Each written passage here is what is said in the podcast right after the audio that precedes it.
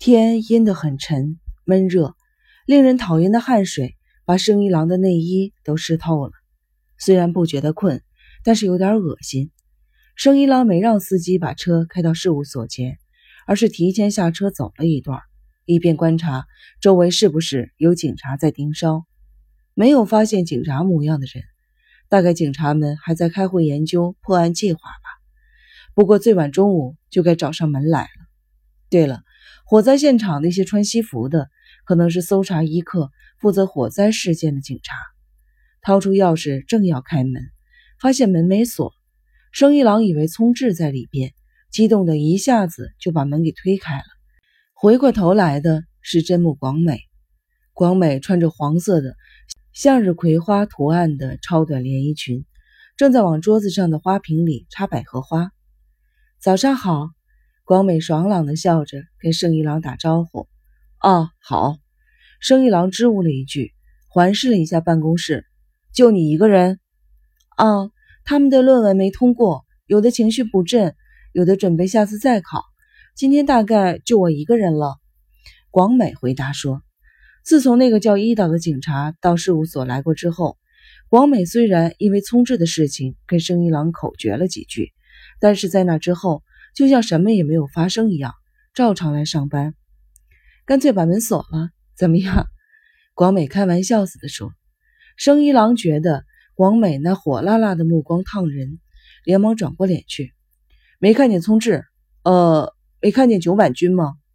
广美耸耸肩，没有，好像他昨天晚上没在事务所住。您怎么了？什么怎么了？生一郎反问道。您好像疲倦的很。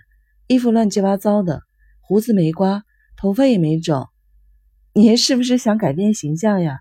这可跟您不相称呢。生一郎在门旁边的镜子里照了照，只见西服到处是褶皱，领带松散，头发蓬乱，胡子拉碴，脸色很不好。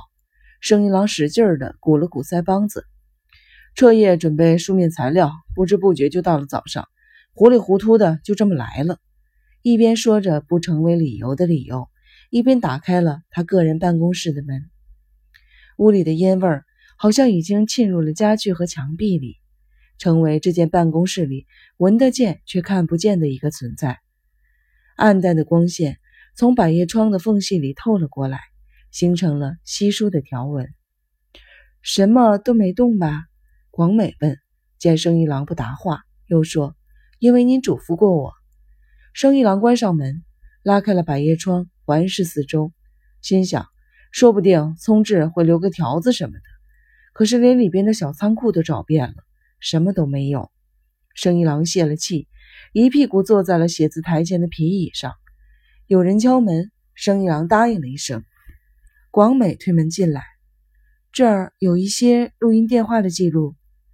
生一郎抱着一线希望，接过广美递过来的电话记录，一看。全是有关工作方面的电话。九板君没有来过电话吗？生一郎问。没有。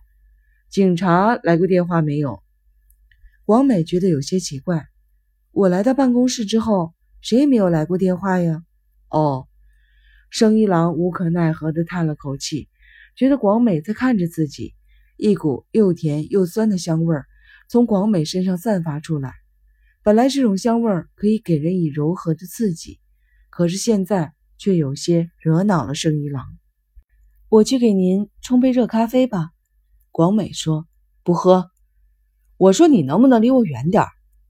对于广美温柔的体贴，生一郎本应表示感谢，但他现在只会说这种冷冰冰的话。广美悄悄地退了出去，生一郎叼上了一支烟，打着打火机，视线。停在了打火机冒出的火苗上。冈部太太说：“优希家的房子着火之前，她听见了优希家里的叫喊声。到底是怎么回事？”一个男人的声音，像是聪智。以前聪智跟智穗为了工作的问题吵架时，也是这种口气。骗人！聪智的声音里似乎充满着悲愤。冈部太太说：“但是冈部先生说他什么都没有听见。”后来，睡不踏实的冈部太太听见了东西燃烧的声音，睁开眼睛一看，大火已经把窗帘照亮了。她赶紧把丈夫叫醒，让他打电话报警，自己从家里跑了出来。那时，她看见九板家的院子前站着一个人，呆呆的看着已经燃起大火的家。是聪智。冈部太太说：“您没看错吗？”生一郎反复的问了好几遍，冈部太太都说没有看错，还说聪智看着正在燃烧的房子，既像是在笑，又像是在哭。随后，从家里跑出来的冈部先生大喊：“着火了！”的时候，聪智好像突然醒过味儿来似的，慌慌张张的跑掉了。生一郎摇摇头，把烟掐灭了。现在想不出聪智会去什么地方。生一郎漫无目的的。给自己住的公寓拨了一个电话，从来没给过聪智公寓的钥匙，他是不可能在那里的。明知道这一点，生一郎还是对着家里的录音电话说：“聪智，我是长赖，在的话赶紧跟我联系，我会帮助你的，相信我，一切都交给我来处理，你没关系的。”同样的话，生一郎说了一遍又一遍，直到家里的录音电话设定的时间结束。电话自动切断了，生意郎还在握着话筒发愣。